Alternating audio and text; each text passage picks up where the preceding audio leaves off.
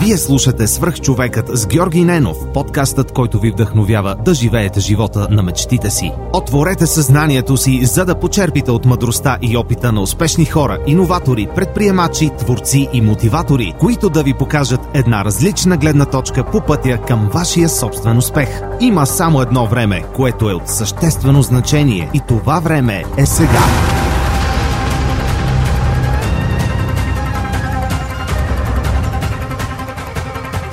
Telos International е иноватор, който създава и предоставя следващото поколение дигитални решения на редица световни брандове в областта на обслужването на клиенти. С над 3500 служители в София и Пловдив, компанията предлага възможност за дистанционна работа, гъвкаво работно време и проекти в сферата на бързо развиващите се технологии, видеоигрите, социалните мрежи, финансови услуги и финтек, туризъм и много други. Даваме там, където живеем е част от философията на компанията. Всяка година общественият борт на Telos International Europe в България дарява 100 000 щатски долара на неправителствени организации за реализиране на социално значими проекти. Дни на подкрепа е доброволческата инициатива, в която вземат участие стотици служители в подкрепа на различни благородни каузи. Кариерно развитие, широк спектър от обучение и над 40 социални придобивки са само част от предложението на Telos International. Разбери повече и кандидатствай на telasbg.com. Интервютата за работа се извършват изцяло дистанционно и от комфорта на дома ти. Успех! Здравейте, приятели! Преди да започне днешното интервю, искам да ви споделя един имейл, който получих наскоро от Иван Найденов. Здравей, Георги! Пише ти за първи път. Доста харесвам подкаста ти. Открих го преди половин година и съм много доволен от това. Във връзка с мобата ти за обратна връзка за книгите в Storytel, ти казвам, че благодарение на теб се запознах и абонирах за приложението. Много съм доволен, че за 3 месеца прочетох над 8 книги, което е супер. Никога нямаше да си ги купя или да отделя времето да ги чета. Това е серията Милениум от 6 книги, автобиографията на Ричард Брансън, както и Сапиенс, но Ювал Ноа Харари. Започнах и записките по историята на България от Стефан Цанев. Сапиенс ти го препоръчвам, ако не си го чел. Иван явно е слушател отскоро и не знае, че Сапиенс е една от любимите ми книги. Искам да му благодаря за това, че сподели обратната си връзка за Storytel и това как Storytel и аудиокнигите му помагат да променя живота си към по-добро. А сега отиваме към следващия епизод на Свръхчовекът. Приятно слушане! Здравейте, вие сте Сръх човека с Георги Ненов. Днес имам изключителното удоволствие да ви представя Жулета Серафимова. Тя е генерален менеджер на Гранд Хотел Милениум София и Гранд Хотел София, както и член на управителния съвет на Националния борт по туризъм. А нейният професионален опит в туризма е огромен и за мен ще е изключително удоволствие днес да разкажем нейната история и да разкаже за своя свръхчовешки път. А, Жулета, благодаря, че приема моята покана и преди да, да, да влезем в разговор, искам наистина да благодаря за гостоприемството, за това, че ни приехте да, да снимаме тук. Беше безценен опит за нас и се а, чувствам така много щастлив, че това, което свърх човека е правил в годините, е, е забелязвано от, а, от, от вас като, като компания и като екип. Радвам се, благодаря за поканата. Тук каним и приемаме само приятни и интересни хора също. А, благодаря. А, всъщност, формата на подкаста изисква да погледнем малко ретроспективно към, към твоя живот, към а, опита, който имаш, всъщност а, да се върнем назад във времето. Как реши да се занимаваш с туризъм? В какъв момент от живота си реши, че това е, искаш да бъде, това да бъде твоят кариерен път? Стана случайно. А, бях се насочила към економическа специалност, кандидатствах, приехаме в Университета за национално стопанство, преди економически институт в София, но специалност, която не ме интересуваше в областта на финансите, въпреки че нали, човек не може да избягва от съдбата си, ми се налага да управляваме финанси на тази позиция. А, така че отказах се. И тогава моя брат ме насочи към Институт по международен туризъм, който имаше преди години, все още съществува, мисля, в единствено във Варна и Бургас, който даваше специализирано а, професионално обучение в областта на туризма. Тогава висшето образование в нашия отрасъл още не беше навлязло, така че аз заминах за, а, за Варна, после се прехвърлих в Бургас. А, пак казвам, стана съвсем случайно. Хареса ми това, с което се захванах. А, предполагам, чуждоязиковата подготовка много ми помогна, тъй като изпита беше по чужд език и така. И така започнах. И вече след а, имете Бургас се върнах в София, където съм родена, където живея и завърших Софийския университет Климент Охридски, специалност туризъм, но в катедрата география на туризъм. Просто такова беше разпределението. Mm-hmm. Всъщност географията ми е любими предмет училище и аз също много исках да уча туризъм. Когато кандидатствах в УНСС не ме приеха туризъм. А, може би оценката ми по език не беше достатъчно а, така висока, пък и конкуренцията беше много силна, тъй като а, спомням си, когато кандидатствах в а, аулата, където ни изпитваха а, по география, бяхме може би дестина човека от немската гимназия в София, където аз съм завършил, uh-huh. седнали заедно. Ние бяхме буквално цялото ядро в средата на, на цялата аула и беше трудно да се състезавам с собствените си ученици. А, но а, да се откажеш от една специалност, защото нали, не се чувстваш, че е твоето и да да отидеш на друго място да учиш, да учиш туризъм, а, очевидно е изиграло така добра роля в твоя живот. Някакси, кога осъзна, че това, е, това ти харесва? В какъв момент?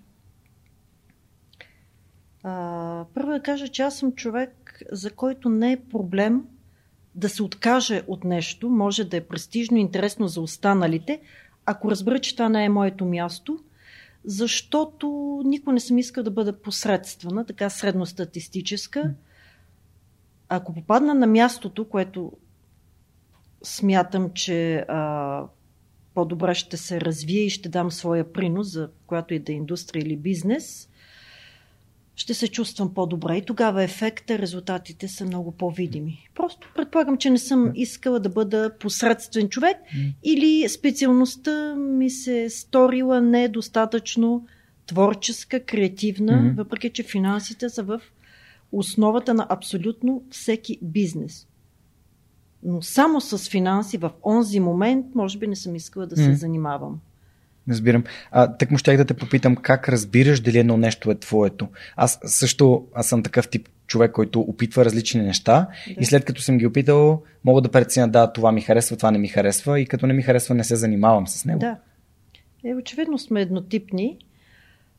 Ами, а, Както за работното място, така и за образованието е много важно в каква среда попадаш, особено първия път, когато нямаш никакъв опит, когато нямаш база за сравнение. И може би самата, знае ли, обстановката, преподаватели нали, в случая, а, така, с студенти предопределят. Това да кажеш, да, защо пък не? А, освен това, с нещо като се захвана, за мен или за хората от моя тип, е характерно, след като съм решила да го започна, аз ще го довърша. Просто ще положа усилия максимално да, да направя необходимото. Така че да има смисъл mm. това, което правя. Смисъл за мен, смисъл за околните, чрез някакъв принос, нали, който дам. Това е в основата. Всичко друго е суета. А, в твоята изключителна автобиография пише, че си започнала като екскурзовод. Mm-hmm, да. А, на какво те научи този първи така кариерен скок? Защото аз съм започнал, моята първа работа беше като младши експерт в една фирма, която се занимаваше с железопътни резервни части. Аз съм завършил економика на транспорта и беше релевантно. Я виж ти, да. А, а, специалността ми в Института по международен туризъм беше а, организация на туристическото обслужване. В тези години, за да презапишем следваща година, ние задължително трябваше да имаме професионален стаж, което беше изключително важно. тоест, ние нямахме избор. И аз така много се забавлявам и забавлявам останалите, като кажа, че моето първо работно място е Слънчев бряг. така, да, Sunny Beach. А, тоест, аз нямаше как нещо друго да работя. Трябваше да беше ми осигурен стаж и първата ми работа беше екскурзовод, втората администратор нали, на рецепция, вече тук в София, в бившия Новотел София. Какво ме научи екскурзоводската работа на а, свободно общуване с хората, на непритеснение от хората и на възможността да се изказвам свободно, да мисля бързо. Да научиме на комуникация. Това е изключително важно не само за работата в а, нашия отрасъл, а за, за живота. Умението да комуникираш с хората, да разбираш хората, да ги усещаш и да постигаш а, цели. Чрез умението за комуникация. Да. А, в най-добрия смисъл на думата. Мгм. Да? Добре, а тъй като последните няколко епизода така се от, от, откорява като важно владеенето на чужди езици, да бъдеш екскурсовод, включва да, да водеш чужди езици. Ти преди малко обясни, че всъщност си имала сериозна подготовка по чужд език. А, каква е важността на това да владеем чужди езици според теб?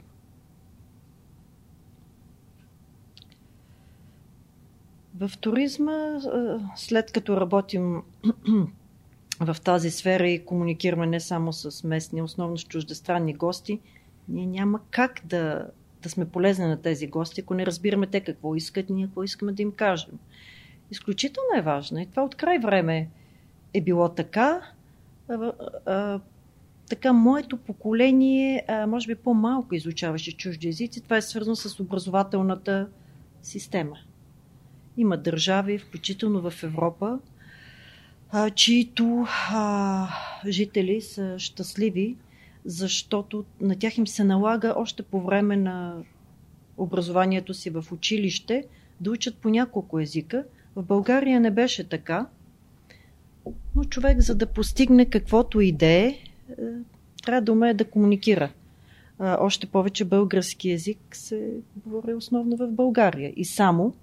Така че човек, ако иска чисто ментално просто да излезе извън границите на тази страна, да черпи информация, да чете, да общува, то трябва да знае чужди езици. Просто няма друг начин. Особено в днешно време, пък А това какъв, е закон. да, какъв съвет би дала на хората, които изпитват страх от това да научат чужд език, притесняват се да говорят? Мисля, че си срещала с такива хора, аз също познавам много. Разбира се, всеки се притеснява, тъй като а, съответният чужд език не е матерен език. М. И винаги има една бариера. Има хора, на които по-лесно им се удава, на други, които по-трудно им се удава, но им се налага, ако искат да се развиват, да черпят от така необятната международна информация, трябва просто да го научат. Няма друг избор, разбира се, могат и да не учат на съответния език, но ползват асистенти, преводачи. Не е драма. Няма драма в това нещо. Има хора, които са по-добри в обучението и в познанията, примерно по математика, по физика. Има хора с по-добра хуманитарна насоченост. На тях по-лесно им се удава. М? Ако не са добри в нещо и им създава проблем и дискомфорт, ще се обградат с хора, които да им помагат и да допълват този техен дефицит. Добре. А, понеже преди два епизода ми гостува Макс Горовиц, който е един от а, управляващите партньори на новия а, фонд за разпределение на рисков капитал в Витуша Venture Partners. И той е ам, руснак, който е живял в САЩ. След това е се премести в Холандия, по гражданство е а, холандец, а, но говори прекрасен български. Неговия, неговия съвет беше ам, хората да се потопят в новата среда. Ти като човек, който е общувал с хора, които са идвали в България по-скоро. Ам, затова ми беше интересно твоя, твоя съвет. Какъв би бил? За, за, за, за на език, просто. Няк, нещо, което на теб ти е помогнало. Или пък, когато туристите са идвали и са, са питали нещо на български. А, за мен е важно един език, на каквото и ниво да е научен и в каквато ситуация, да бъде поддържан жив. Защото всеки е така минал през обучението на повече от един чужд език, но а, според а, така ситуацията и според а, да, според ситуацията по-скоро и според а, типа хора, на които му се налагало да общува, това е предопределило кой език ползва повече. Пак казвам, ако хората искат да излязат извън менталните граници на собствената си държава, трябва да намерят начин да, да научат този език. Дали са видеоуроци, дали частен учител, дали в някакви езикови курсове, дали а, чисто вербално да комуникират с хора, чието език е матерен, mm-hmm. те трябва да го направят. Ако държавата им е тясна, познанието им е малко, трябва да го направят. Вече има изключително много съвременни начини за симултанен превод. Така че има, има възможности, но не задължително. Mm-hmm. Абе, хора, учете. Да. Дали ще език, каквото и да е, учете цял един живот. На 20, на 30, на 50, на 60, който е отворен към познанието и към развитието и към усъвършенстването, продължава да учи каквото и да е. Просто всичко се променя. Така е, да. А, а да те върна на твоята магистратура в Софийския университет. А, ти как за вече география в туризма. Да. А защо избра точно тази специалност за своята магистратура и а, какво ти е мнението за образованието у нас? И нали, традиционното образование. А, не, аз избрах, тя ми избра тази магистратура. А, Института по международен туризъм е с... А, дава ценз на... А, тогава се наричаше полувисше образование, или той е със статут на колеж. И сега може ли човек като мен, с изключително така интелигентни родители, аз просто знаех, че трябва да завърша висше образование – а, не бяха много опциите. Трябва, исках да се върна в София. Така Бургас беше интересно, забавно. Човекът отие на 18 години. Света е пред него. Живота се живее на макс, но трябваше да се върна в София. И единствената опция тогава, в тези години, беше Софийския университет. Специалността беше нещо от типа на организация на туризма и отдиха към катедра география на туризма. Тоест, ако аз исках тогава да уча економика на туризма и международен туризъм, нямаше тази опция. Това беше специалността. Освен това, тя ни така беше гъвкава като програма, така че имах възможност да работя докато уча. И се явявах на изпити. Признавам се, че тогава разни специалности като климатология и този тип нали, ми идваха малко в повече и може би тогава като един прагматичен такъв млад човек, но не разбирах защо трябва да уча всичко това, но при условие, че катедрата е география на туризма, доста география учих. Сега, дали са ми помогнали в живота, със сигурно за така обща култура е било забавно. Какво ли научихме, да.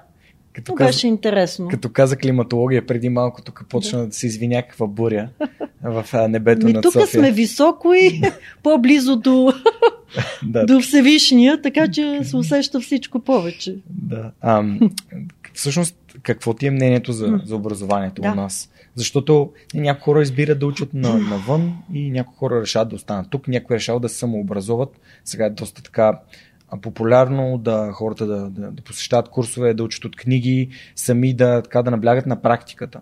Uh-huh. И затова те издавам и този въпрос. Ще се... Какво ми е мнението? А, образованието много се промени в годините. За съжаление, може би в негативна посока. Аз съм представител на поколението, което беше добро образовано. Говоря на средно ниво, масовото образование, а, ние като ученици имахме и като студенти имахме друго отношение към образованието, към знанието, към познанието, към, към преподавателите. Имахме, имаше друга ценностна система, имаше ред, дисциплина и вярвам, че това много ми е помогнало. Само ще споделя, че от първи клас всъщност аз постъпих в едно от най-добрите руски училища. Реално аз съм учила от руски буквари, не от български. И вярвам, че изключителният педагог, класен ръководител, поне в първите класове, тя беше рускинин от буржуазен происход, ме направи човек. Изключително с отношението към, знам ли, към живота, към образованието, към читанките. Това много помага. А, след това нещата се промениха, девалвираха двустранно. В днешно време образованието, имам поглед върху хората, които са завършили, включително и висше образование или учат, а, тъй като аз съм и гостуващ преподавател, нали, миналата, така изминалата пандемична година единствено нали, нямах тези ангажименти, но имаше една година, когато преподавах така по-активно. А, също времено и оценявах в Нов Български университет. След това съм водила семинари, част съм, на, част съм от програмния и а, академичния съвет на Нов Български университет, който е един чудесен университет. И се опитвам да, казвам, не се опитвам, аз съм казвала на студентите, че те са късметли, защото ние не сме имали тази база, тази огромна библиотека, тези възможности за черпене на познания, включително от професионалисти като мен в да. даден отрасъл, защото аз отивам, да. сядам върху чина, аз не мога да седа зад катедра да. и ние почваме да говорим. И винаги съм се опитвала да им кажа хора, питайте, питайте, имам 30 годишен опит в България, в чужбина, като познания, вече а, така под формата на Executive Education. Не съм работила в чужбина. В началото не съм имала тази възможност, след това реших, че ми е интересно да се развивам в България, не само аз, да развивам бизнеса в България и да помогна на други хора да, да постигат нещата, да случват нещата тук, да бъдат успешни в България. Така че има поглед върху българското образование, има хора с изключителен потенциал, има и хора без изключителен потенциал. Ще си призная, че назад в годините а, съм виждала като дял, много по-голям дял по-будни студенти. Така с времето, а, нека да кажа, че моите хора се промениха и, но въпреки това, аз се опитвам да, да видя потенциал от всеки един от тях и да им помогна с съвети, с, ако щете, с житейски а, някакви, знам ли, такива менторски. А, аз не съм ментор в живота, не давам акъл повече, отколкото се изисква, но ако мога да, да дам своето мнение, да им помогна да дам своята гледна точка, пък те да преценят mm. какво и как ще направят, да им дам това, което се нарича шорткът, какво трябва да направят, за да им е приятно да са успешни, да се развиват. За мен е, за мен е добре. Аз съм такъв тип човек, аз обичам да давам. Много ме впечатли. Ако искат да вземат, чудесно. Ако не, продължават много, по пътя. Много ме впечатли това, което каза, че караш твоите студенти да те питат. И аз изключително mm-hmm. много вярвам в проактивността. И дори хората, с които работя и нещата, по които работя, те са свързани с задаване на въпроси. Не, мог, не мога да съм компетентен самия аз по много неща. И затова се допитвам до хора, които са по-компетентни от мен.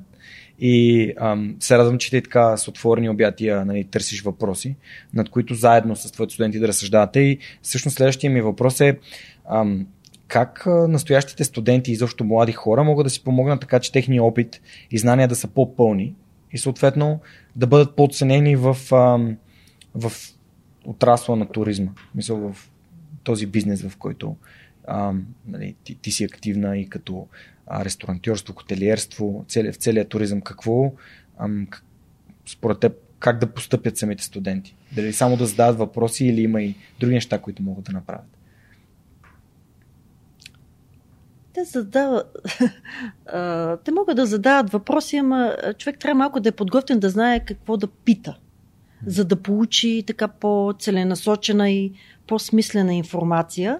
Опита със сигурност го нямат, някои от тях се престрашават и докато учат, работят, за да придобият някакъв опит да бъдат в реалния бизнес, как стоят нещата тъй като все още между теорията и практиката има голямо разстояние. Понякога има една бездна, въпреки усилията нали, на бизнеса да навлезе в образованието, на образованието да, да даде по-практически насоки и съвети, ама много пъти има да се извърви.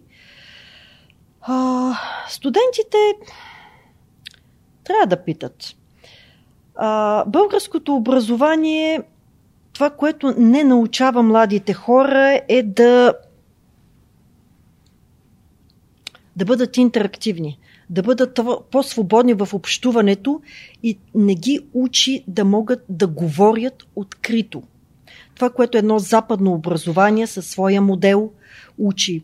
Учи на ораторско изкуство. Ти да станеш, дали са през 10 души или пред 1000 души, да можеш да говориш, да бъдеш убеден, да не се притесняваш и да кажеш това, което имаш да кажеш и да поддържаш енергията от тия хора.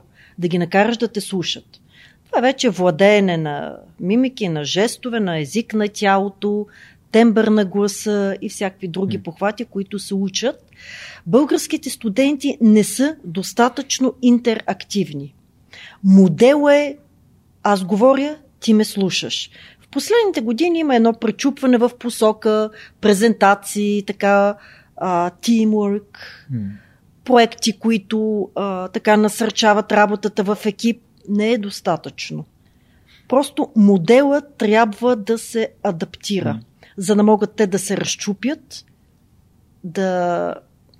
Да са смели, може би? Да изразяват да са, мнението да, си? Да са по-смели, да, да не се притеснят дали това, което казват, е глупаво или е истинско, ми може да не е глупаво. В крайна сметка, но човек трябва да изрази своето мнение, да търси, да търси познанието, да търси комуникацията. Аз някакси като човек, който ам, до, доста така смея да твърдя, че скоро съм приключил своето образование и имам дори епизод в подкаста с Христо Христов, а, който е а, прекрасен, прекрасен човек, тогава още в, в предишната му роля. А, и той ми, той ми сподели разликата между образованието в Америка и образованието в България, как на едното място на, на нас ни е страх да дигнем ръка и да кажем какво мислим, така е, да. защото може да не е верен отговор. Точно докато така. в, например, в Америка се поощрява именно защо ти мислиш така и там, нали, ако разсъжденията ти са интересни, това също може да бъде положителна оценка. Не е необходимо да бъде а, точно така, както е в учебника. И може би този страх от оценка и това, ако аз дигна ръка и кажа нещо, ще ми се смеят, ще ме сметнат за глупав, ще имам ниска оценка. Така, аз имам такъв опит в моя живот, включително да, да напиша домашно, което не е задължително и да получа ниска оценка, въпреки че съм се постарал и съм опитал да изразя себе си. Ам, и това, това рубуване на оценките може би ни създава тези пречки. Да, да станем и да кажем, аз вярвам, че трябва да изхвърляме разделно буклука си или че трябва да даваме личен пример на децата си или дори, дори тези, този активизъм всъщност идва от смелостта да излезеш и да кажеш аз имам позиция. Всички сме подвластни на матрицата. Включително и Америка, най-много от всички. Трудно е човек да бъде различен. Трудно е. Плаща си цената за това нещо и не на всеки се удава, но тези, които се отдават, трябва да отстояват своята позиция, своето мнение, не си идеята да бъдат екстраваганти и заради това да бъдат различни от останалите, а заради богатството. Защото различността е сила, стига да е, човек да може да я управлява и да я насочва в правилната посока. Това е много важно. Америка не насърчава различността. В никакъв случай света не насърчава различността, въпреки че вярвам времената на индивидуалистите са дошли. Не само настоящата социална дистанция нали, предопределя такова развитие, но а, индивидуализма е бъдещето. Бъдещето.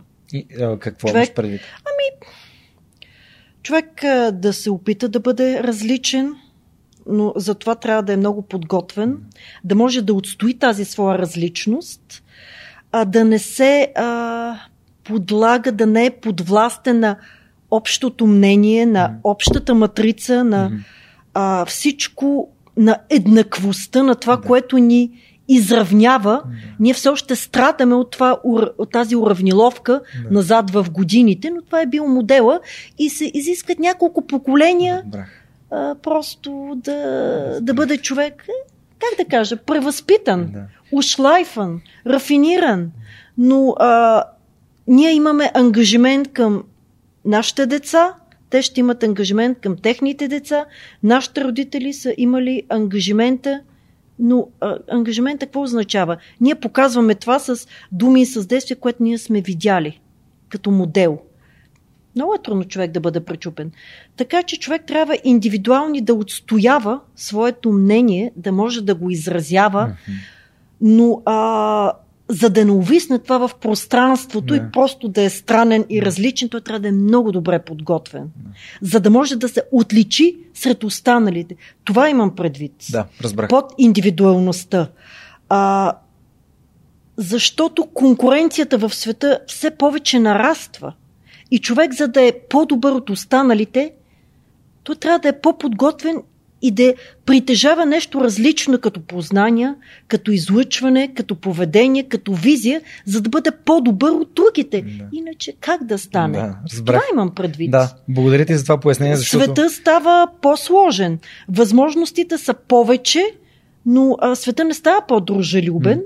така че всеки иска да бъде отгоре върху останалите, да, а, да определя правилата на играта. М. Може би не всеки, но на малко се отдават. Да.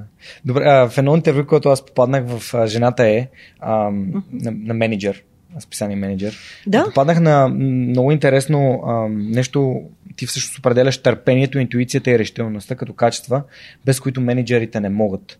А, къде е границата между търпение и решителност? Това е а, всъщност моят въпрос, защото нали, търпението изисква да, да, да си дисциплиниран, да, да, да, да, изчакваш решителността, изисква да, да взимаш бързо решение и да си смел. Да, благодаря ти, че ми напомни, там е било може би преди една, две, три години това интервю. А... Човек с годините се учи на търпение. Търпението не е присъщо на младите хора. Там са присъщи така други... Безотговорност и смелост. Смелост, да, да, да, няма. Но, но човек, но пък, човек, за да е решителен, трябва да бъде смел.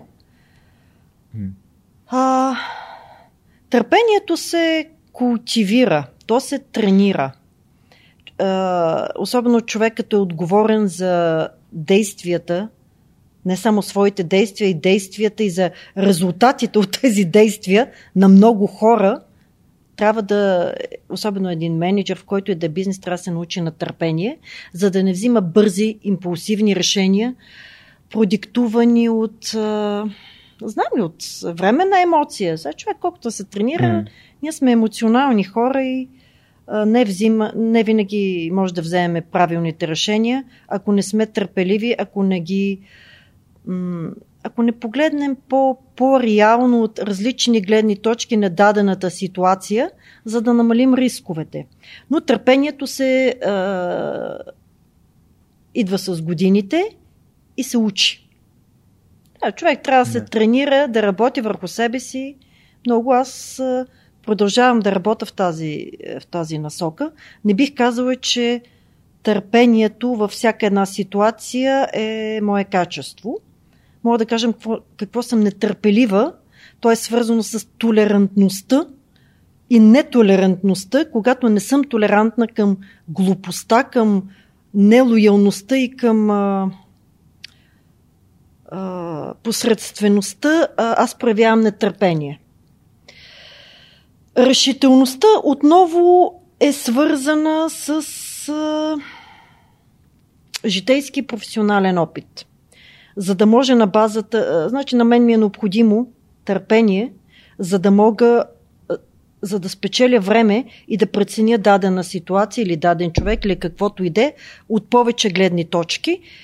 А решителността и смелостта са ми необходими в момента, в който прецена ситуацията, а с времето ти трябва все по-малко, много бързо преценяваш кой е срещу тебе и за какво се бори и какво иска и какво ти трябва да направиш или не трябва да направиш.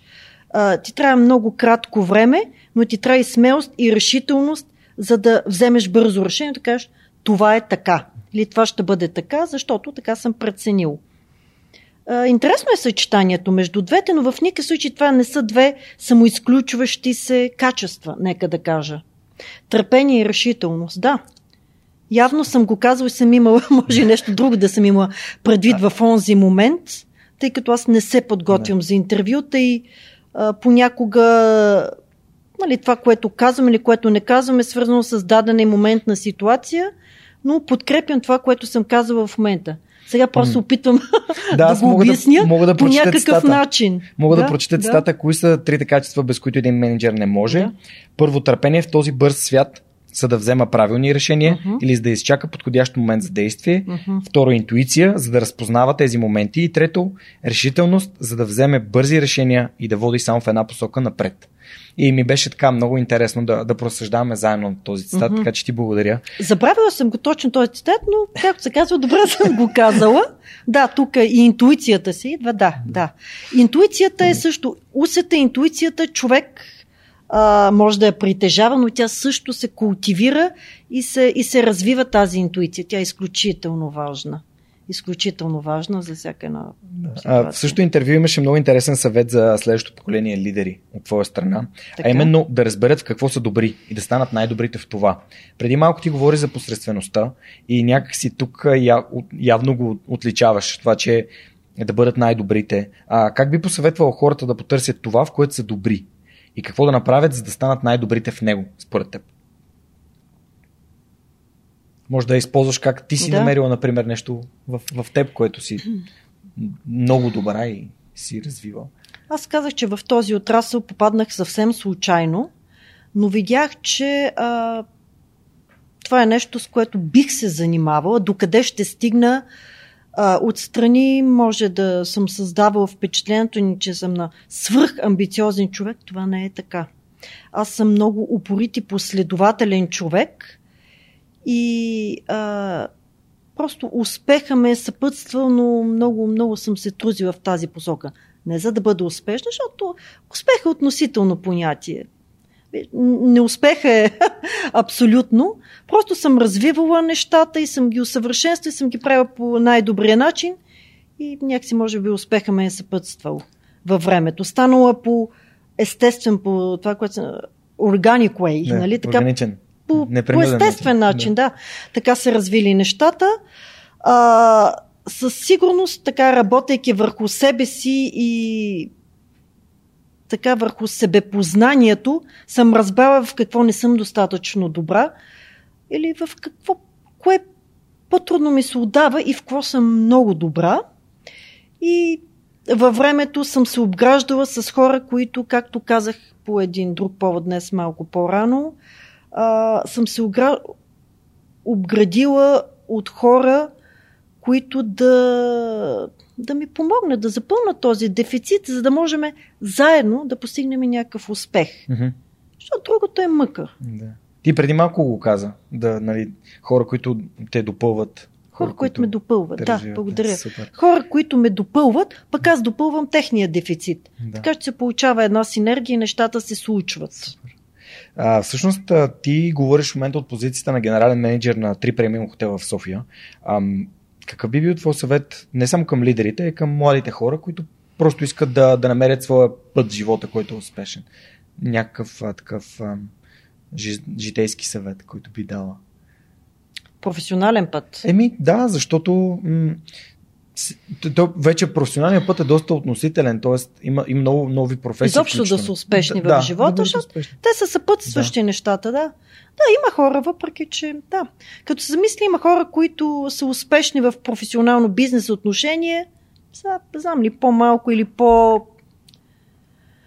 А, Контекстуално е. Нека да кажем, че е контекстуално. в чисто в Да, житейски план. житейски план, да. Нека да кажем, че по различен начин са им се случили нещата. Това няма някаква формула за успех.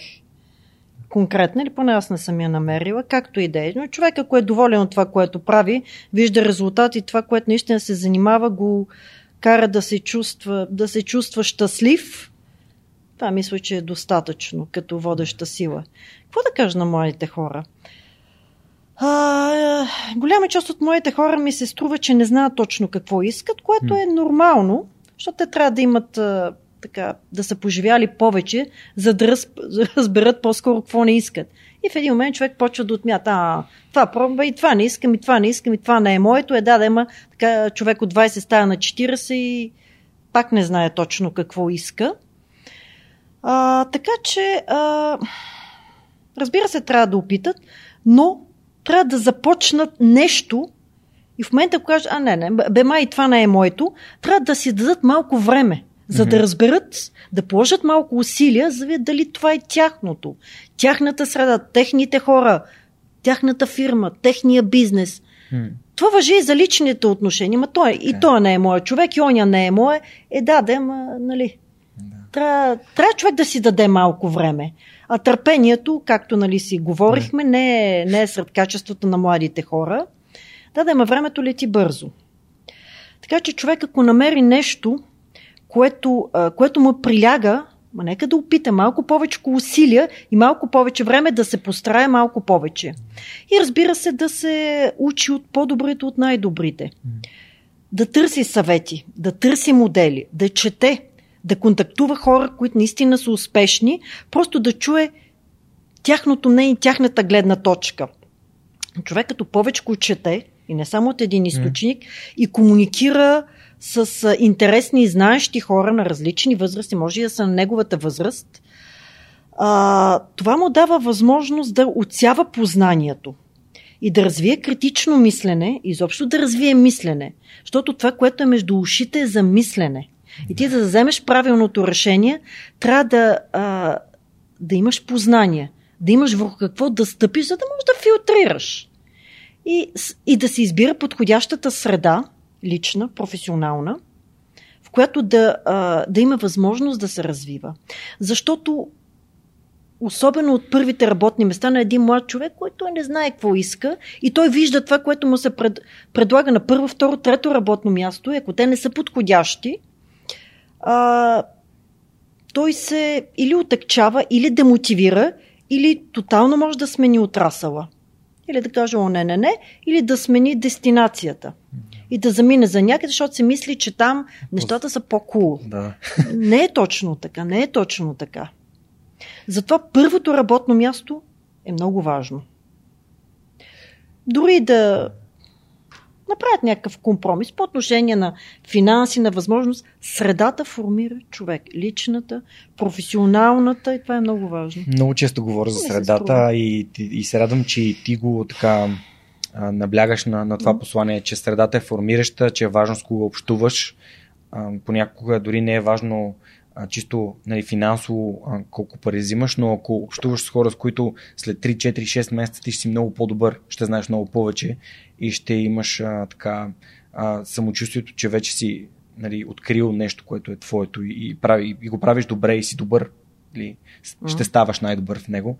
Ам, не, и свръхчовека е такъв пример. Как аз промених средата си и изведнъж започнах да общувам с хора като теб, които а, имат това, те са на това, те са по-добри и най-добри в, в нещата, а, които ам, така в живота мога да ги отлича. И затова се казва свръхчовека, защото това е човек, който е постигнал постигнал неща, а за които другите мечтаят, те са човек, който е на върха. И сподели и нещо много интересно да четат. Винаги питам хората за книги, които биха препоръчали. Би ли могла да отличиш до 3-5 книги, които всъщност са ти донесли качествени осъзнавания или просто са ти донесли удоволствие и щастие от четенето? Със сигурно мога и повече от 3 до 5 книги да отлича. Няма много време. На различен етап от живота си съм имала необходимост да чета различни неща. Да. Имала съм етапи, с които съм чела книги за себепознание, за самоусъвършенстване.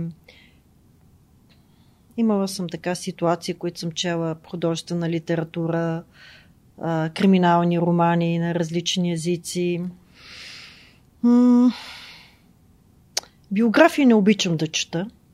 Не мога да кажа защо. А, всяка вид литература съм чела. В момента ми липсва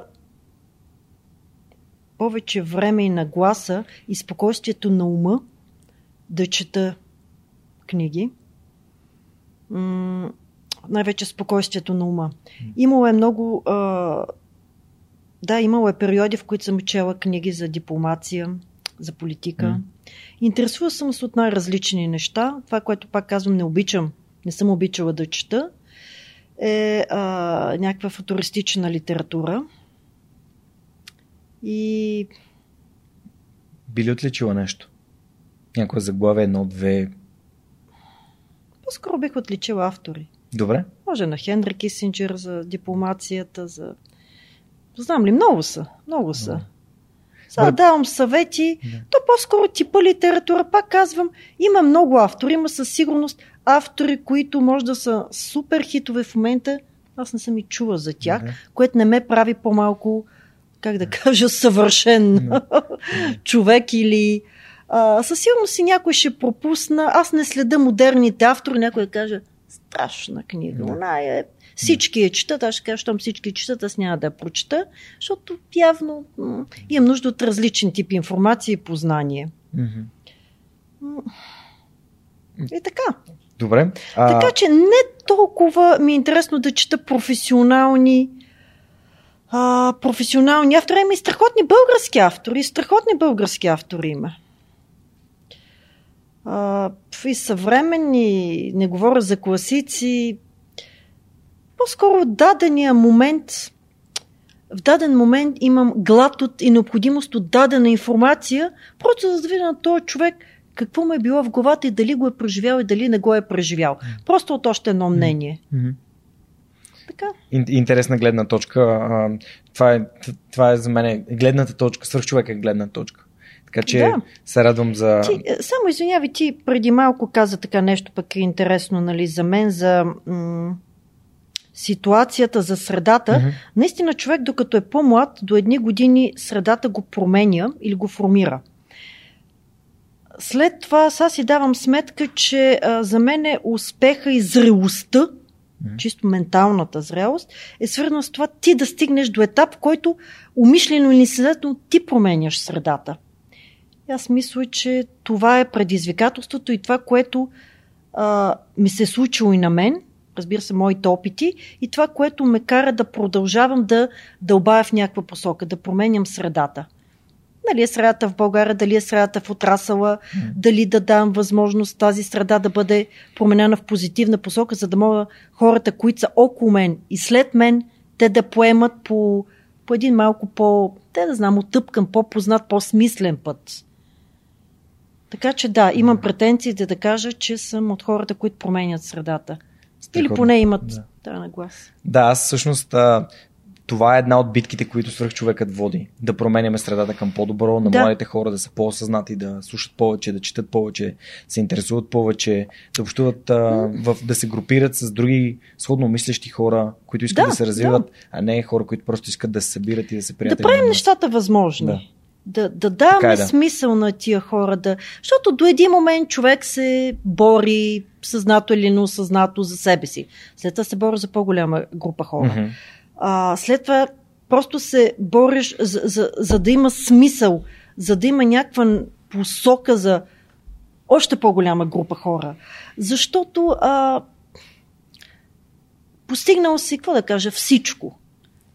И се бориш за останалите, бориш се за гилдията, бориш се за да дадеш своя принос за знам ли за какво. За, за държавата, ако щеш. Обществото. За гилдията, за обществото. Да. За, да, просто ги правиш нещата за да слушаш, защото ти е приятно. Защото вече спечелил си битките. Какво толкова да се бори? Нямаш нужда от изява. Нямаш нужда от признание.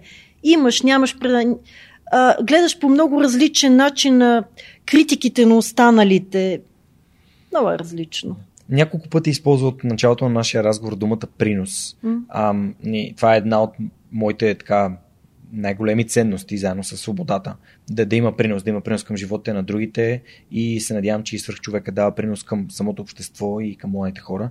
Ам, защо това е важно за теб и в какъв момент го осъзна, че нали, когато вече имаш, може да дадеш, той дори да, просто когато имаш достатъчно, може да дадеш вече, но при теб как, как се случи? Това смятаме въпроси на нагласа, със сигурност на по-ранни години в моя живот съм го осъзнала. Това е тип човек, който а, със сигурност всеки и дава, ти трябва да, да черпиш от някъде нещо, да получиш, нали, за да можеш да дадеш, като енергия, като познание. Смятам, че това е начинът по който съм била формирана. Това е въпроси на характер. А, другото може би, някакси не, неосъзнато а, в годините може би на мен са ми се случили по някакъв начин нещата, въпреки че така моя път е бил много труден и много дълъг. Нещата не съм ги по- получавала даром. И а, което в никакъв, в, никакъв, в никакъв случай не ме е прекършило, така че да, да си мисля, че някаква страшна саможертва съм направила. Смятам, че това е въпрос на нагласа и в един момент, когато ти си получил нещо, съзнато или неосъзнато, или от някого, или сам си се го извоювал, нищо друго не ти остава, освен да просто да даваш. Това е въпрос на нагласа. Mm-hmm. Просто разсъждавам наглас и mm-hmm. М- въпрос на наглас е. Въпрос на формиране, въпрос на житейска, на професионална среда. Или може би съм била заобиколена от хора или съм се обградила умишлено от хора, на които имам желание нали, да давам. Защото ако виждаш, че някъде няма, няма семе, няма смисъл, то какво да дадеш и да имаш какво да дадеш? Няма на кого. Има да. смисъл, има смисъл. Да, аз а, вярвам, че всъщност нали, съветите, поисканите съвети работят, не поисканите не работят.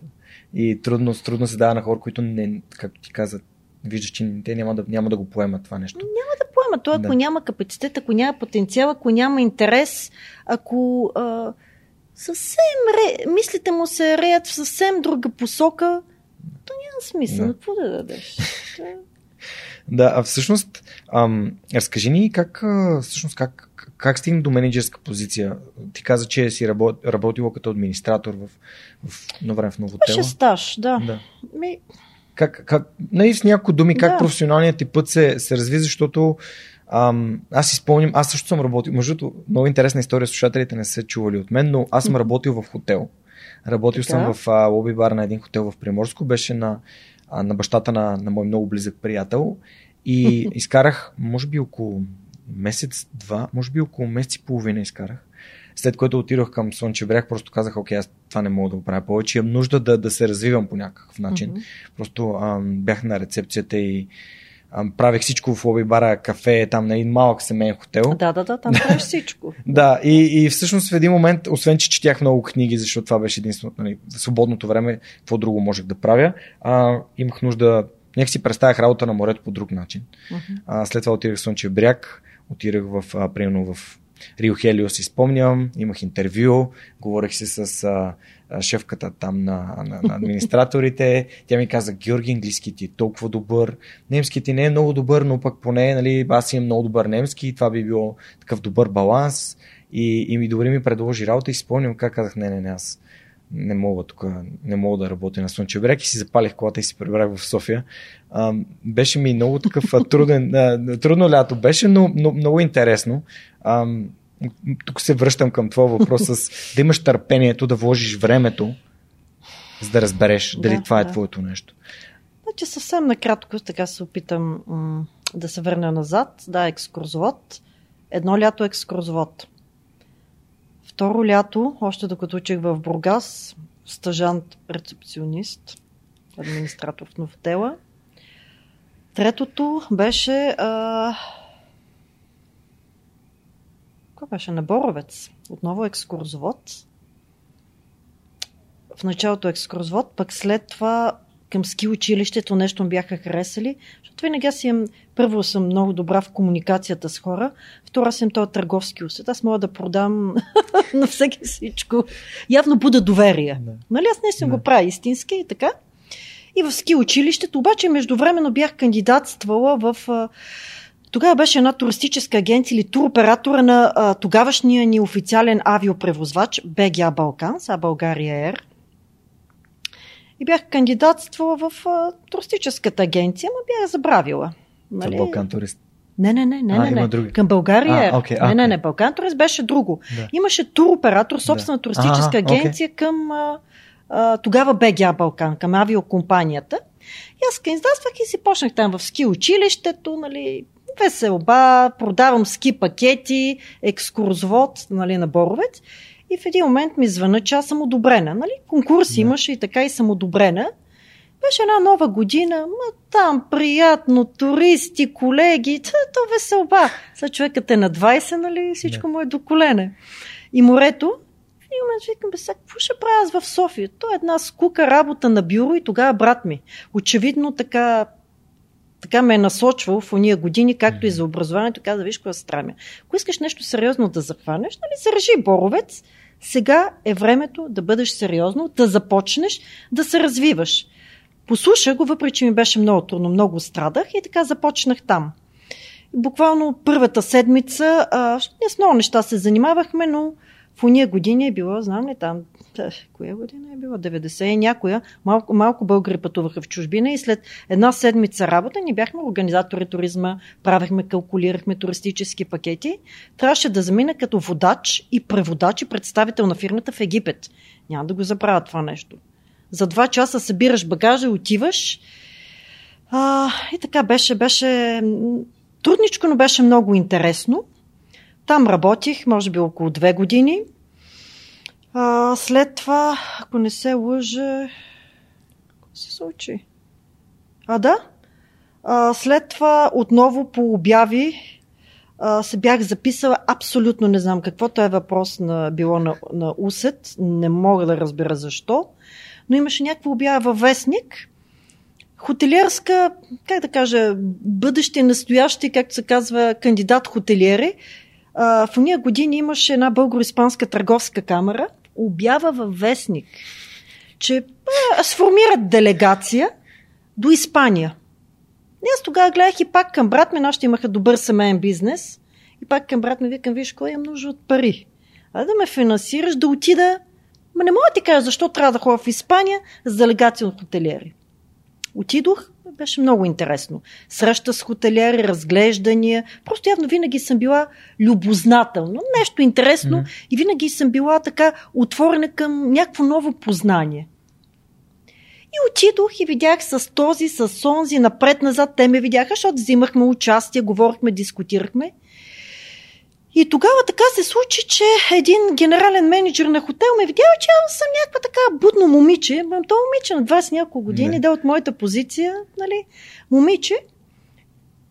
И след това ми се обади нали, в София, аз пак се върнах в агент и той ми се обади, вика, виж какво. Нали, а тогава държавен хотел, тогава беше а, предишния Гран хотел София, зад коня. Mm-hmm. Сега вече е верига една, втора. Каза, виж какво, нали, нещата така се променя, че аз си търся човек за маркетинг, който да се занимава.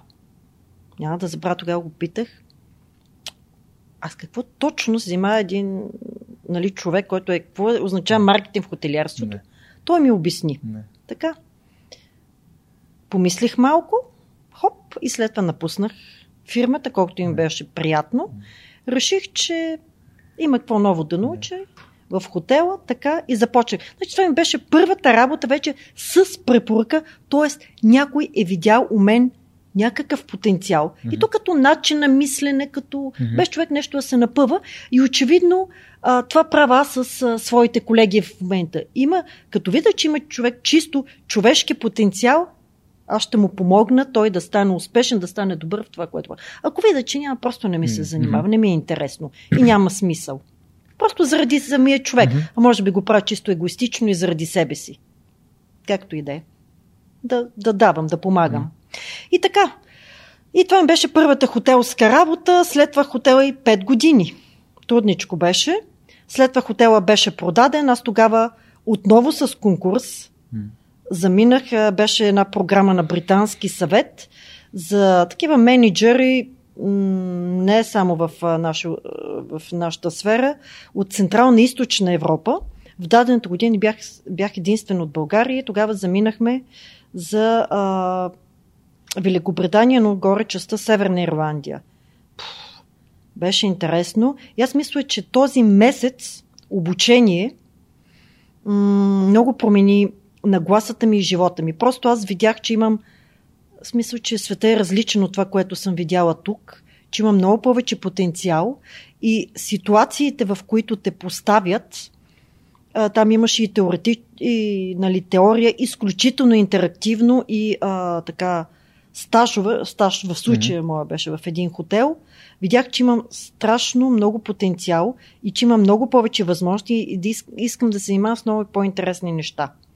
Обаче, в момента, в който се върнах, хотела беше продаден – Независимо, че а, новите собственици на хотела бяха от място, където току-що бях а, се завърнала топла-топла, така и много надъхана от едно обучение, абсолютно никой не прояви интерес към този факт. А, за буквално за един-два дни разбрах, че те искат максимално да изцедат от мен информацията. Пак аз се занимавах с търговски контакти, обучение, така, така и реших, а-а. И това ми беше, смисъл, няма смисъл да продължим. И това ми беше първия път, в който а, имаше българин, а, менеджер на хотела, един от така старите дояни хотелиер, който отидох и му казах, господин Димитров, моля ви да ме освободите бързо от хотела, от работа. Това ми беше първия и единствен път, който реших, искам да, да си ходя. И той ме погледна и каза, разбирам те, моето момиче, ще ти помогна да напуснеш бързо. Mm-hmm. Оставих им нещата и след това веднага вече имах покана а, към... А, започнах в Balkan Holidays да работя. Balkan Holidays е все още известен с а, така а, международни офиси. Ми, беше ми трудничко в началото, но на страхотни колеги а, попаднах. Много бързо ме така разпознаха явно някакъв потенциал. Аз просто като започна, започвам и искам това, което в момента се занимавам, да го правя достатъчно и максимално. Да имам пак своя принос. Така че там изкарах една година. Много бързо даже имаше разговор от страна на първите така а, собственици а, да замина за представителството им в Лондон, но тогава се яви една нека да кажа, друга кандидатура, mm. която така родителите и нека да кажа бяха по-разпознаваеми. Не се случи. А, и след това а, какво стана? Явно реших, че знам ли, може би загубих някаква мотивация или имаше нещо, нещо, което ме накара сега човек, да не бъда максимално откровена, която да напусна. Имах едно друго предложение в момента, в който казах, че нали, имам друго предложение, отивам отново към агенция. М- тогава изпълнителният директор ми каза, хм, много жалко, ние смятахме да ти предложим да станеш търговски директор на фирмите. Ми аз казвам, наистина много жалко, но продължавам по своя път. И така, явно пък бяха видяли в тези две години, нали, имахме разни срещи, договаряния по хотели, че успях да убеда, там имаше ни страшни задължения в фирмата и аз отивам и почвам да обяснявам. Не само, че как скоро време няма да им върнем парите, да издържиме на предишни нали, собственици задълженията, а че реално те трябва да а, си подноват контингентите, да ни увеличат контингента от стаи, ама по възможност на още по-добри цени – Явно съм била достатъчно убедителна и решиха хората, че може да се заложи на мен, но а, просто аз тръгнах по друг път. Една агенция, която изкарах, тя вече холсейлър, така с един-двама професионалисти, която просъществува 6 месеца. И след тези 6 месеца отново получих предложения за първия частен хотел в София. Тогава беше хотел Даунтаун mm-hmm. и започнах от началото две години. След тези две години а, вече дойде поканата интервютата за Гран Хотел София. Гран Хотел София, 18 години работя за настоящата фирма. Аз съм изключително устойчив и последователен човек. И очевидно собствениците на бизнеса така се стараят, не знам как се случва, а, на дадени периоди да ми дават предизвикателства, може би за да ме задържат човек като, като мен. На това място и още един хотел, и втори, и трети, и пети. Гран хотел Милениум е четвъртия хотел, който е стартиран от абсолютната нула, а за мен може би е седмото или осмото дружество. А, явно винаги съм си избирала фирми, в които съм от първия екип, от началото изграждаме всичко от нулата. Uh-huh. И човек свиква да му е трудно. Да и да започва да гради от нулата. Това е четвъртия хотел. Живот и здраве до година а, ще стигнем и до пети хотел, но той е вече близо до Казалък, в петзвездния сегмент, спа хотел в Овошник. Така че тази година с малка част от екипа започваме да подготвяме и петия ни хотел от тази фирма. Еха. А, и имаш, така. Имаш ли нещо против да разведеш нашите слушатели и зрители виртуално из Гранд Хотел Милениум София? Ам, и всъщност те могат да разгледат и на, и на вашия сайт ghms.bg. Ам, всъщност имате, над, нали, планирали сте 10 заведения в, в това бижу, да. а, но заради COVID в момента голяма част от тях за жалост не работят. Ам, имате конгресен център, 17 зали, ам, всъщност стаите ви с невероятна гледка и в двете посоки. И как на... се казва, какъв е въпросът? Да, въпросът е просто да разкажеш малко а, за да. хотела, да. Е, отдавна съм била екскурзовод. Е, проектът е уникален. Аз обичам да се занимавам с е, неща и с проекти, които са трудни, предизвикателни, интересни и които ще останат и след нас. Които са ключови, знакови, както за София, така и за България. Проектът е уникален, защото той е замислен. Да, в момента е, естествено, като голяма част от хотелите няма възможност да разгърне пълния си потенциал, но със своите 400 стаи, апартаменти, 31 етажа, 10 заведения, 17 конферентни зали, спа център е уникален като локация, като замисъл, като концепция, като изграждане и като екип. Нека да кажа това, което в момента нали, абсолютно успешно функционира Реално в момента нали, единствено за гости на хотела имаме възможност да работим с средиземноморския ни ресторант, тъй като другите заведения, панорамния ни бар and lounge Озон, който за два месеца стане изключително разпознаване в София, няма право нали, да, да функционира, но пък имаме възможност да предлагаме част от така известните му вече коктейли, десерти, суши меню за доставка по домовете спа центъра и разбира се с, стаите ни до толкова, доколкото има интерес. Страхотен е хотел. Аз не искам виртуални обиколки. Нека да погледнат, нека да дойдат хората на място. Да, ние с приятелката ми бързо... дори ползваме фитнеса, който също е... Той е на наши партньори, но да. те се старат да бъдат на нашето ниво. Така, е. така че в много скоро време фитнесите ще отворят а, така че гостите отново, нали, включително и този фитнес, ще имат възможност да се насладят. А, нещата се усещат на място. Нека хората да. да заповядат. Просто ние за броени месеци, ние реално имахме възможност да започнем да разгръщаме потенциала на този уникален проект за нямахме колко. Ние отворихме средата на юли месец, август, септември, октомври, края на ноември вече нещата се върнаха наобратно, така че в момента поддържаме едно добро темпо и предвид така сложната ситуация се справяме доста добре и в момента вече подготвяме и откриването на още едно заведение.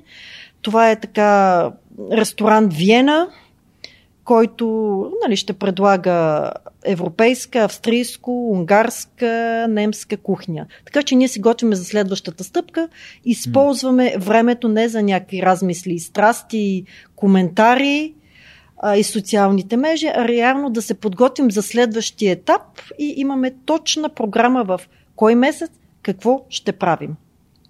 А, всъщност точно щях да си имам си подготвен въпрос, свързан с коронавируса и да те попитам, защото преди малко каза, че човек си изгражда, когато му е трудно. Така а е, и да. буквално ситуацията е наистина, наистина много трудна. А, черен лебед, буквално за, за цялата mm-hmm. индустрия. А, всъщност, в тези, тези моменти аз смятам, че а, когато ние, когато търпим неуспех или когато падаме в такива ситуации, научаваме най-много. Има ли нещо, което ти си, ти си взел или нещо, което този черен лебед ти е дал като човек или като, като менеджер, като лидер? Нещо, което така неподозирано предимство или... В, в трудна ситуация научаваме много неща, но научаваме много неща за себе си, научаваме много неща и за другите и за другите. Защото когато е лесно и един бизнес така има възможност да се развие пълноценно, тогава сме фокусирани върху върху развитието на бизнеса. Но а, когато е трудно, а, се фокусираме върху оцеляването на бизнеса, върху задържането на екип, върху така а, поддържането на хората в а, добра ментална и емоционална форма, защото една година е дълго време. Всички много се уморихме. Имаше процеса на отваряне, затваряне, изключително непредвидима ситуация. А, нашия бизнес е много свързан, много чувствителен към всякакви промени, економически, политически, социални. А, а и това е нещо, което не касае само нашата страна. Ние сме зависими от това, какво се случва по света. И разбира се от това, какво местното правителство взима като мерки и как то реагира. Доколко то е прозорливо и дава някаква дълга писта. Тоест, като нямаш писта или имаш някаква много кратка писта, много бързо реагираш и мислиш днес и в тази седмица какви са приоритетите, какво трябва да се случи и а, действаш на къс пас. Mm-hmm. Так, так, так, сега това, това, това, една крачка напред, две страни, пет назад и пак наново. Така че много неща се научават и ние, аз и нали, колегите ми не само тук, а със сигурност и по другите хотели сме били не толкова м- хотелиери, ресторантьори, колкото кризисни менеджери и а, хора, които се занимават с управление на хора и с управление на финанси, защото оцеляването е свързано и с, с финанси. Мгм.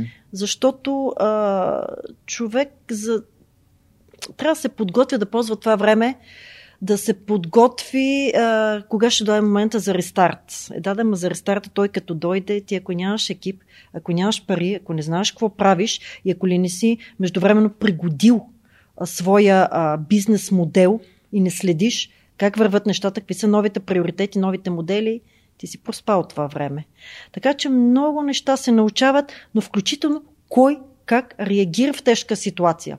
Като колеги, като менеджери, кой изпада в паника, кой се демотивира, кой казва това не е за мен и кой има сили и ползва това време фокусирано да изгради нещо и да го, по- да, да го ползва за, за самоподготовка, да научи нещо ново и да развие нещо ново.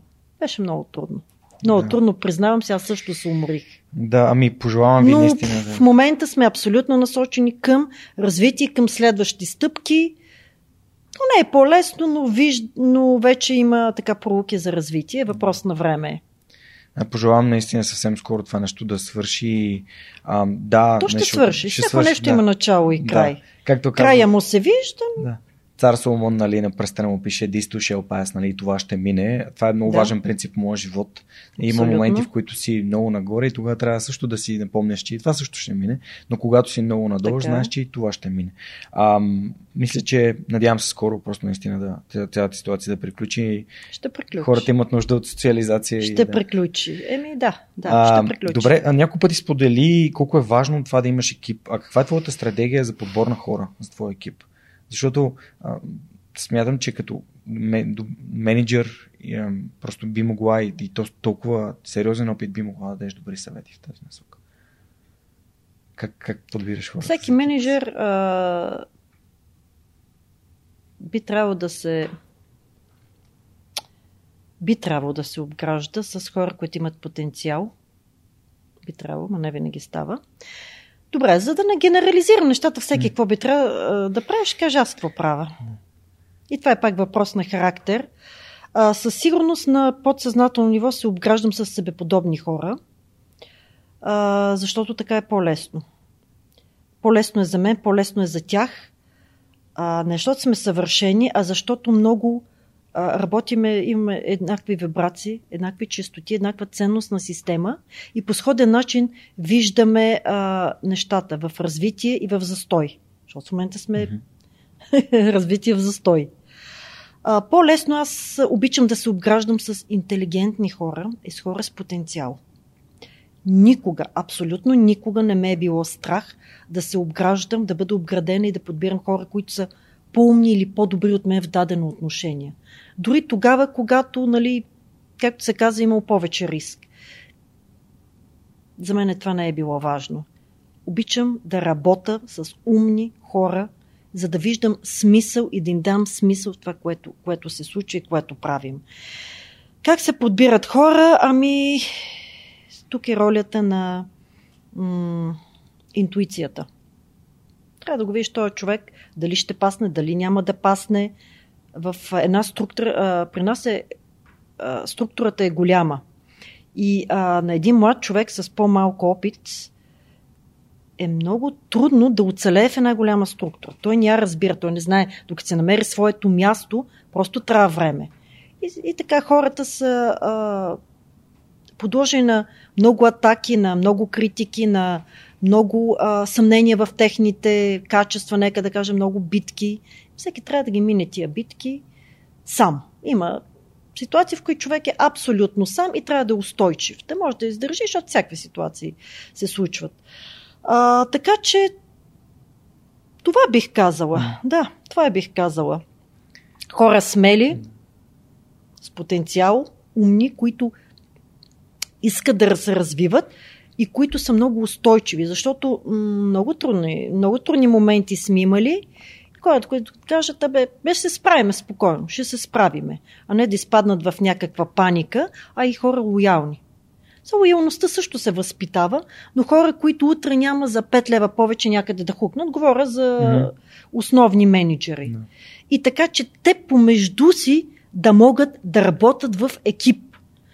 Тоест, а, как отделни силни играчи може да ги а, да ги събереш, да ги превърнеш в един силен отбор, за да можем заедно да успяваме. Супер. А, попитахте, зададох ти този въпрос, защото една от а, моите дълго, дългогодишни слушателки на подкаста, Злати Митева, а, тя и съпругът ти имат а, хотел в Слънчев бряг и а, всъщност нейни, и тя ми изпрати един въпрос, който ме помоли да, да ти задам. Към мен? Много Да. мило. А, Злати, благодаря ти за въпроса. Как успяваш да мотивираш персонала? А, много ми е трудно да ги мотивирам да бъдат винаги усмихнати и в услуга на клиентите. Това ни е болна тема от години. Това е човек с собствен бизнес, с собствен Да. хотел а, и би, би искала така, ако можеш да споделиш опит. Как успяваш да мотивираш? Предполагам, хотелите им не е цел, хотела, Сезонен. който управлявате сезонен. Трудно е да мотивираш хора и да подбереш хора, които само за няколко месеца ще работят при теб. Ти понякога не виждаш смисъл, понякога търсиш хора, които просто да свършат работата, защото си трябва хора. Мгм. Тоест ти нямаш възможността да изградиш един дългосрочен екип, а, така да говорите за нещо дългосрочно и нямаш времето и не виждаш понякога смисъла да развиваш тези хора в тази посока. Мгм. Защото те работят 2-3 месеца това лято, другото лято може да не работят при теб. Така че е трудно. А, за София или не само за София, за всеки един целогодишен хотел, а, просто менеджерите имат малко повече време да инвестират в тези хора, за да могат заедно да върват в една посока. Но, за да бъда по-конкретна, с личен пример. С това, което говориме, ма най-вече това, което правиме, мотивираме хората. Начинът по който комуникираме тяхната информация в тежък момент и в по-лек момент. А, когато им казваме какво се случва, сме така по-откровени хора. Това е се случва, трябва да се оправяме заедно. Или заедно потъваме, или продължаваме заедно. И как комуникираме визията за... а, То не е визия за бъдеще, значи това са гръмки слова. А, каква е следващата ни стъпка? Но най-вече а, те ни виждат. Едно да им говорим, може да ми говорим едни неща на някакви оперативки, те виждат ние какво правим или какво не правиме, какво говорим или какво не говорим. И в даден момент, как, когато ни е трудно, какво казваме на хората? Къде сме? Сред тях ли сме? Или се покриваме в офисчето и спадаме в забвение? А, така че комуникацията, работа сред хората, комуникация ежедневно, защото каквато и визия, някаква велика стратегия да имаме в нашите умове, чрез тези хора ние я реализираме. Само чрез тях. И за да правим нещата заедно, трябва да сме в тази заедност, трябва да сме ежедневно. В смисъл да се говори с тези хора. А, ако не може директно, защото в, нашата структура работят страшно много хора. В тяхната, не знам, повече или по-малко. А, на хората да не се гледа като едни такива служители, които трябва да изпълняват конкретно нещата, там съобразно стандартите. Това са човешки същества. Всеки идва сутрин със своите проблеми, болки, някакви нереализирани неща, пренесени от къщи, със своите мечти, страхове. Трябва да има комуникация с хората. Ние сме, ние сме в един човешки бизнес. Ако ние сме в кондиция, а, ние като менеджери, хората с които работим, те също трябва да под... бъдат поддържани в някаква емоционална кондиция и те ще имат настроението да работят и с, съответно да комуникират с гостите. Ама е сложна тази работа. Много е сложно. Върнахме се в началото на нашия разговор, когато а, ни сподели колко важна е комуникацията. Така че, ето, а, има още един въпрос. Човешко отношение. Ние, да. ние сме, правим едно и също нещо. In the same boat. Да. Гребеме заедно. Да, така е. А, друг въпрос, който получих, когато споделих, че а, предстои да запишем епизод с, с теб, а, ми е зададен от, а, ако произнеса фамилията грешно, моля за, за извинение, Мирослава Райковска Мияде, която каза, кога в годините Мит. си... Мит. Познаваме госпожа Мит от Добре, много ето, години. благодаря. Мит. Да, да. А, така, Да. да. кога в годините си разбрала, а, че си различна? Нали? Твоята различност, твоето Първи клас. Аз не го разбрах. Тази преподавателка, а, за която казах, рускинята, Mm-hmm. тя ми го каза. Защото в първи клас в едно руско училище, в което а, бях от малкото деца с а, средностатистически родители, нали, бяха деца на дипломати, на така, така, така. Средата беше важна за мен и родителите ми, слава Богу, че това го а, разбраха. А, тогава разбрах, че са различни, защото аз бях много, много чувствителна. Много чувствителна в а, унези години и тази чувствителност общо взето така дълго време ме държа.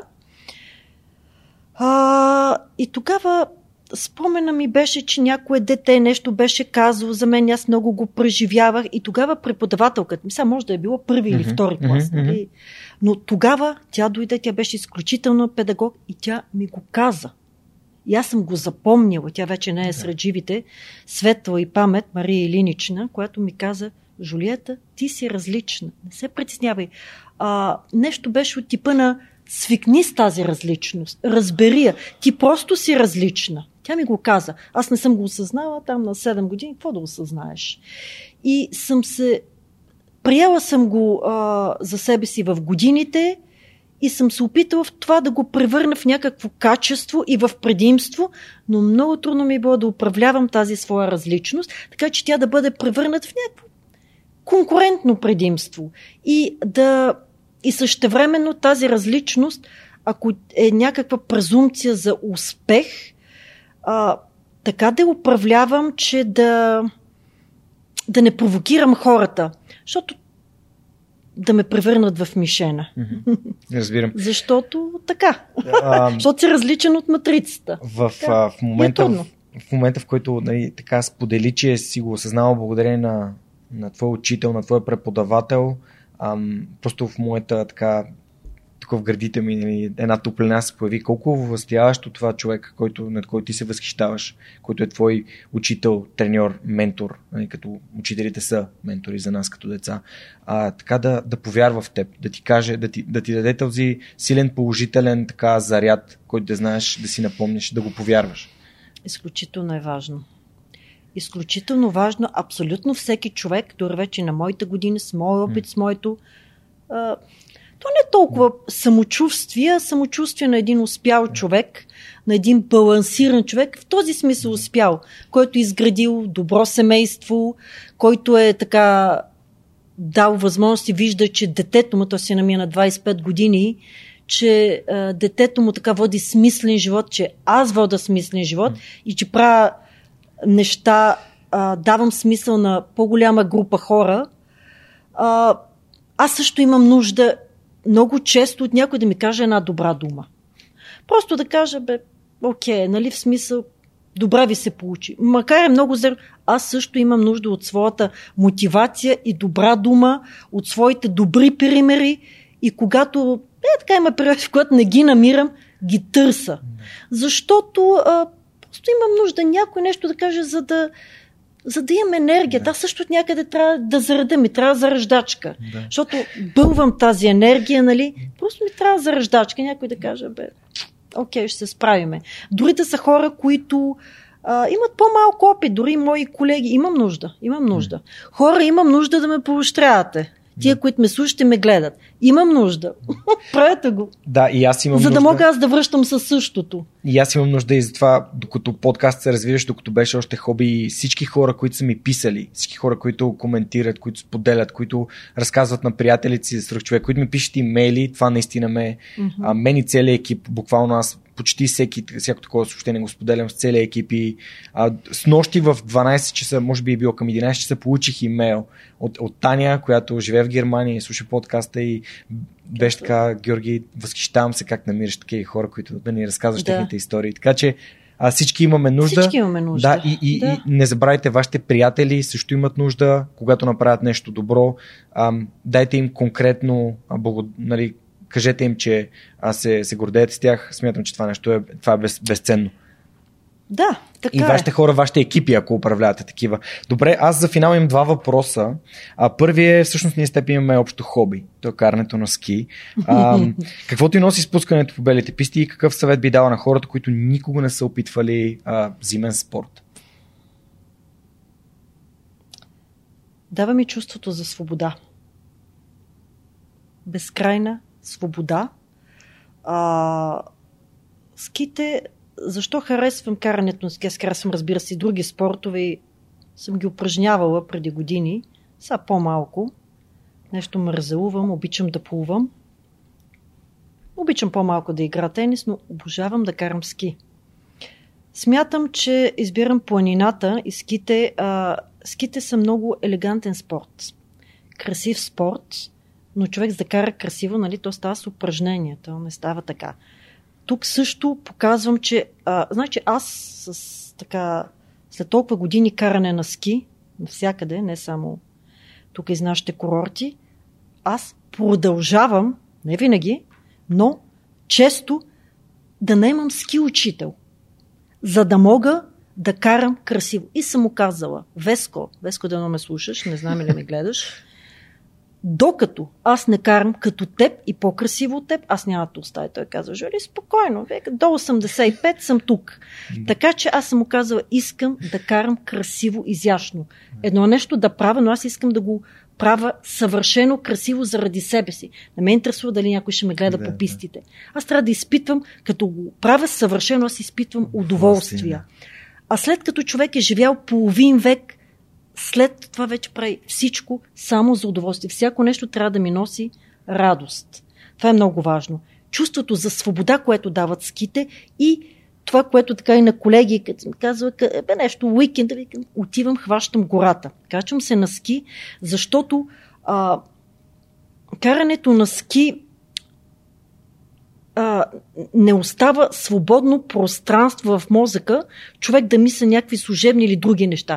Той е такъв тежък спорт, знаеш като скиор, че травматичен спорт, че трябва да си много концентриран върху това, което правиш. И оттам вече всичките ми дяволи, които играят, тук се разхождат, те се разбягват. Няма място да танцуват в главата ми, аз мисля за ските, кислорода, което така ми дава усещането за, за свобода, за чистота, за повече кислород, повече свеж въздух. И това, да, смятам, че е усещането за свобода. Супер. Това е, което ме кара хора, хващайте ските. Хващайте ските. А, дали е ски? Не, това е в рамките на шегата. А, всеки трябва да се движи максимално, максимално много. Тази пандемия ни показа, че а, така обездвижването води до ментално, ментален застой. Трябва, трябва да спортуваме. Понякога дори... Трябва да спортуваме, трябва да се движим. А, така че всеки кой какъвто спорт иска да захване, да захване, за да се движи и да прави, да прави нещо смислено. Абсолютно се присъединявам да. към твоето а, послание. А в последния въпрос на, на епизода е а, според теб как можем да направим България едно по-щастливо място? Трудно, а, защото м- българите като цяло се чувстват, как да кажа, чувството за щастие, дори да са успешни в нещо, им обягва. Човек, за да се чувства щастлив, трябва да изпитва удоволствие от това, което прави. А ние сме малко по-негативни, все се сравняваме с някой друг. Усещането за щастие е състояние наистина на духа. Ти можеш да си изключително успешен във всяко едно отношение и все да се чувстваш несъвършен, все да мислиш, че съседите, комшиите, някой отвъд в еди коя си държава се справя по-добре. А, аз мятам, че това усещане за щастие се а, то се образова, то се култивира от една много по-ранна детска възраст. А, и това е примера, който виждаш. То, се учи от семейството. Нашето семейство, какво се случва? Средностатистическото българско семейство в тези години. То девалвира, то се разпадна. То е, то е поругано, то е... А, то е и, или се втурват хората да изкарват пари, за да могат да дадат едно по-добро бъдеще Наистина. на децата си. Да, да, ама едното а, поколение изкарва пари, второто ги харчи и не разбира за какво става дума. Средностатистическото българско семейство, говоря нали, така в по-обширния му вариант, то не се чувства щастливо. То се разпада. То търси альтернатива. Единия търси нещо извън семейството, другия търси. То води паралелен живот. А, то не е щастливо. Говоря за средностатистично. Но това усещане за щастие е свързано с това. Няма значение човек в каква, конфи- в каква конфигурация, сам ли е, с някого ли живее. Ти ако не се чувстваш добре, ти и сам, и, и с някого и поделно, а, трябва да изграждаме това чувство за себедостатъчност. Да обичаме себе си, да обичаш това до теб, да обичаш хората около теб. Иначе винаги ще си нещастен. Не знам какво трябва да се направи. Това, е, това се култивира с поколенията. Ама аз не виждам и днешните по-млади хора да са щастливи. Следващото поколение. Защото те живеят в, а, е, в един свят, в който привидно има много повече възможности. И това много ги обърква. Защото ти като при нас имаше по-малко възможности, да. избираш А, Б, С вариант. Е, да, да, в момента имаш страшно много възможности. А също времено няма кой да те насочи и а, това чувство за щастие, аз не знам дали хората го постигат. Аз не виждам много щастливи хора. Откровено казвам. И то щастието не идва от това дали а, имаш, имаш изобщо работа, дали имаш работа, дали имаш достатъчно пари, дали а, децата ти или ти си образован. Усещането е едно вътрешно състояние. А, аз съм щастлив човек. Аз се чувствам щастлив човек. И ако сега мислено разсъждавам защо съм щастлив човек, а, аз мисля, че го казах. Първо, защото с годините а, някак си, може би съм преминала през битките и всяко нещо, което избирам да правя, разбирам, че то трябва да ми носи радост. Но, но, това е дошло с житейския ми опит, с всичкото, което ми се е случило. Не са ми се случвали нещата по лесния начин. За това, че човека, с когото живея, е еднотипен и се чувствам безкрайно щастлива. С него той е мой приятел. Нали, моя съпруг, той е мой приятел. За това, че виждам, че аз за себе си вода някакъв смислен живот по моите критерии и че сина ми го виждам, че и той ще води смислен живот. Че той работи, че с някакви нормални хора, нали, така общува. Виждам, че, нали, брат ми, майка ми, баща ми, нали, почина. Те са така хора с, с стойности, с ценности, с приятелите ми. Не знам, това ми дава чувството за щастие. Това, че сме здрави, че можем да спортуваме, че, де да знам, можем да работим. Ма те нещата са много простички, но с годините ги разбрах. На мене ми е трябвало, не че съм имала много сложни мисли, но съм имала някакви така мисли, които са ми се са реали из главата и не съм ги разбирала нещата. А с годините се осъзнава, че наистина това, което по-мъдрите хора са казали, че щастието е в простичките неща, ама то мъдростта идва с възрастта. И Прекрасно. да, Прекрасен така. финал на, на нашия а, невероятен разговор. Благодаря ти много. А, благодаря ти много, че каза самодостатъчността. Това е една концепция, която на мен ми попадна. Може би съм бил на 20, 22-3 години или може би там някъде.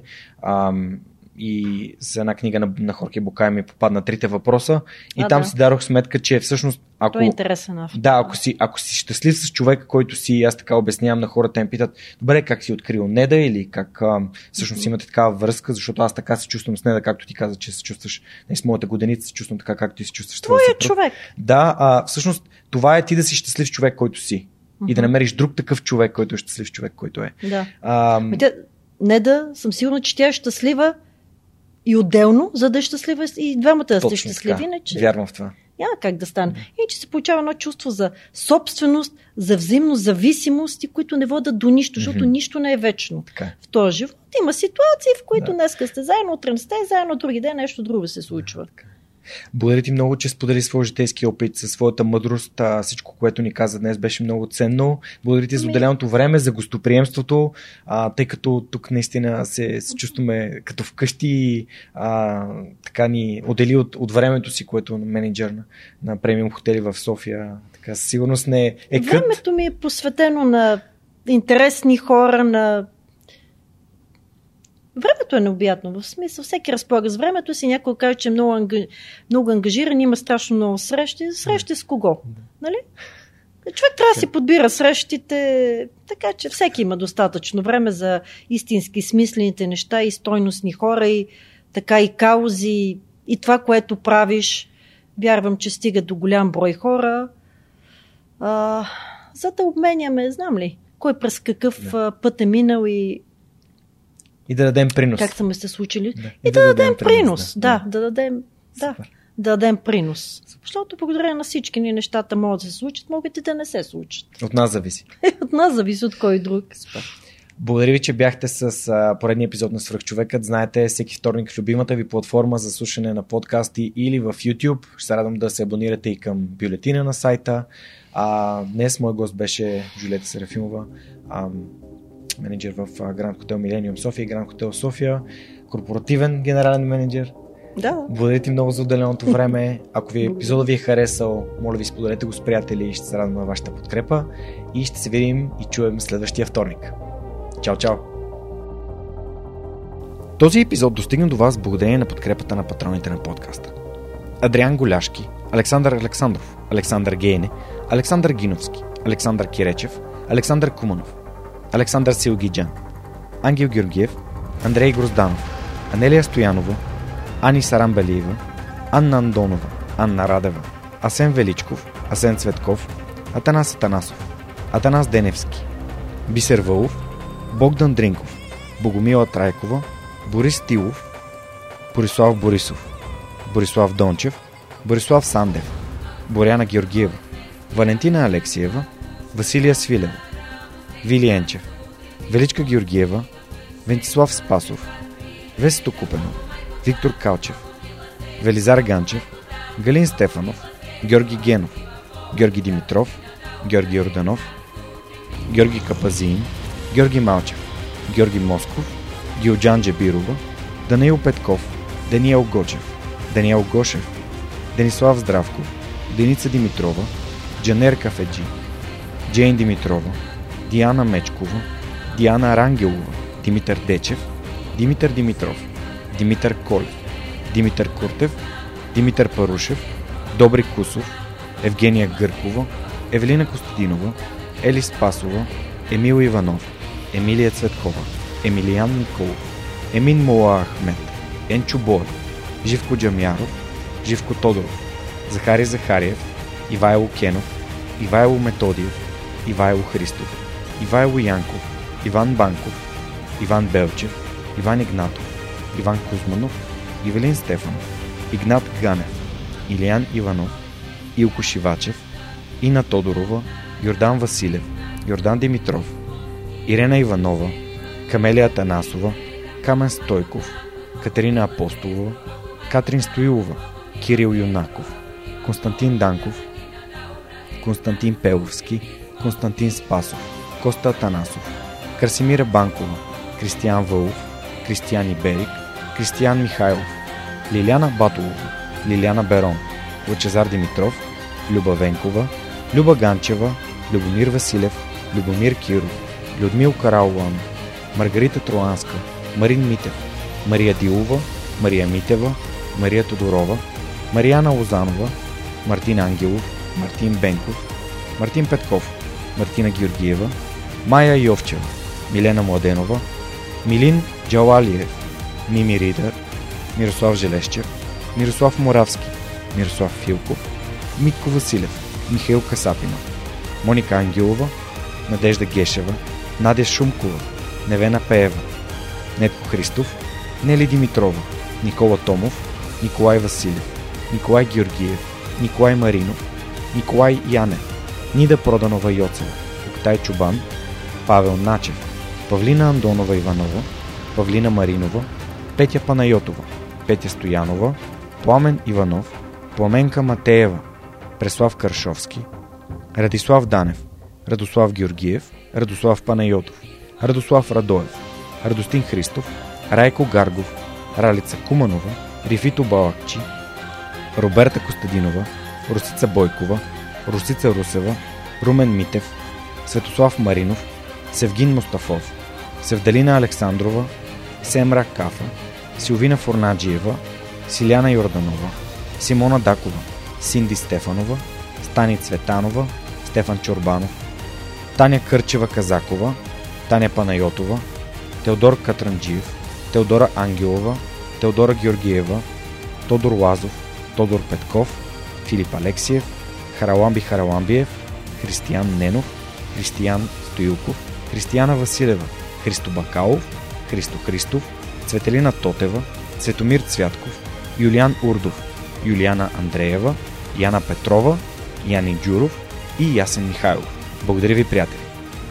И разбира се, специални благодарности на екипа, който ми помага вече почти 5 години да развивам свърхчовека.